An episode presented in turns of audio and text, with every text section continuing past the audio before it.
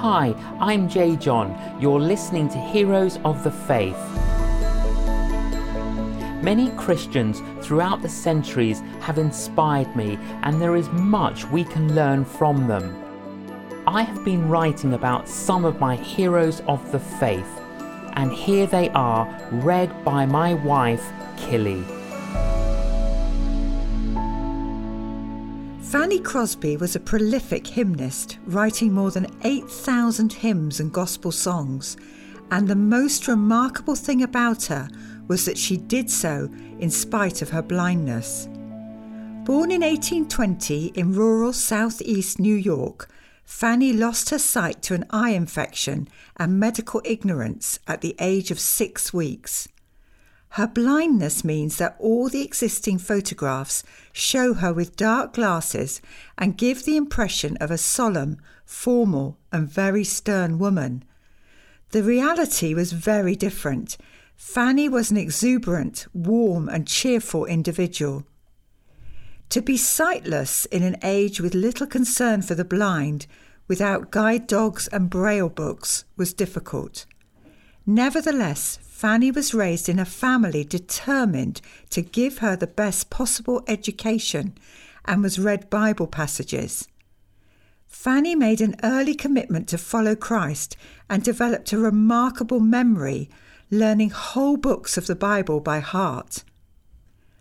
Fanny's formal education did not begin until when, aged 15, she went to the New York Institute for the Blind, a pioneering institution where she was to spend 23 years 12 as a student and 11 as a teacher.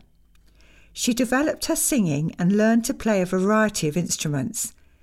The Institute also encouraged her to progress with her gift of composing poetry.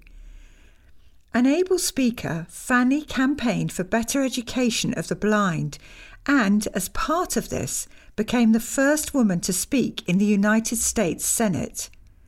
Fanny had always expressed her faith in poems and songs, and she increasingly became sought after as a writer of Christian lyrics. Despite a growing reputation as a conference speaker and preacher, she remained deeply involved with her church. Ignoring her blindness and the fact she was under five foot tall, Fanny became involved in Christian social work amongst the poor of New York and even acted as a nurse during the devastating 1849 cholera epidemic. In 1858, Fanny married Alexander van Alstyne, a blind church organist. They had one daughter who died shortly after birth, an event that may have prompted Fanny's famous hymn, Safe in the Arms of Jesus. Fanny lived on to 1915 dying at the then remarkable age of 94. Fanny had an astonishing ability to write lyrics.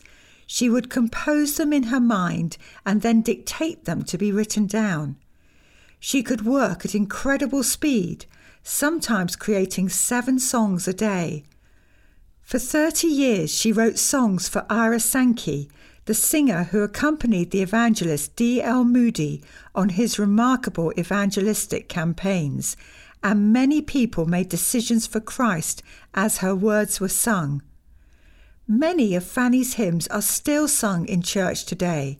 They include Blessed Assurance, All the Way My Saviour Leads Me, Praise Him, Praise Him, To God Be the Glory, and Jesus, keep me near the cross.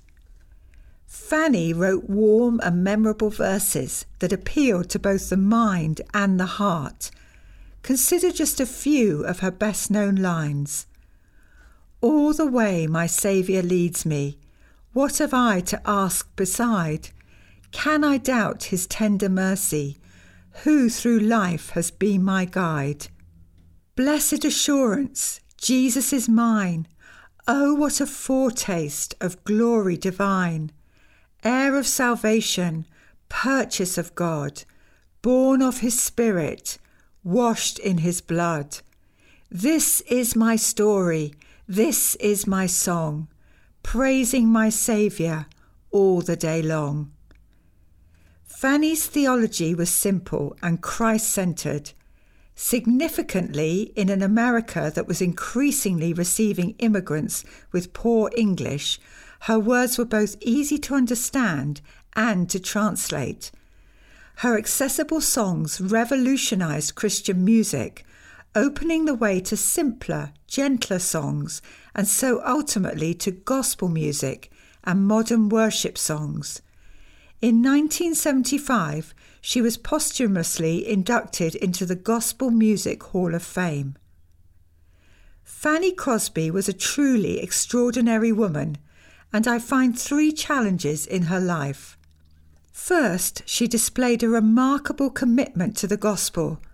Let's face it, no one writes 8,000 songs without a very serious level of dedication.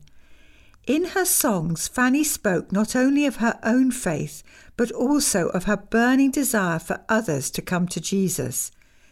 She claimed she wanted to introduce a million people to Christ through her songs. She may well have exceeded that number. Fanny showed her commitment not just in her words, but in her social work. She did indeed give Jesus everything. Second, she achieved a remarkable communication of the gospel. Evangelism is about communicating clearly, concisely, and compassionately the good news of Jesus Christ. And in this, Fanny Crosby was a remarkable communicator and evangelist. Finally, she displayed a delightful contentment in the gospel. In a life of disability, difficulties, and disappointments, Fanny didn't just find comfort in Jesus Christ, she found contentment. Her first verse, written at age eight, echoed her lifelong refusal to feel sorry for herself. Oh, what a happy soul I am! Although I cannot see, I am resolved that in this world contented I will be. May we too live contented lives and exude joy in Christ despite disappointments and restrictions. I hope you've been inspired by today's Heroes of the Faith podcast.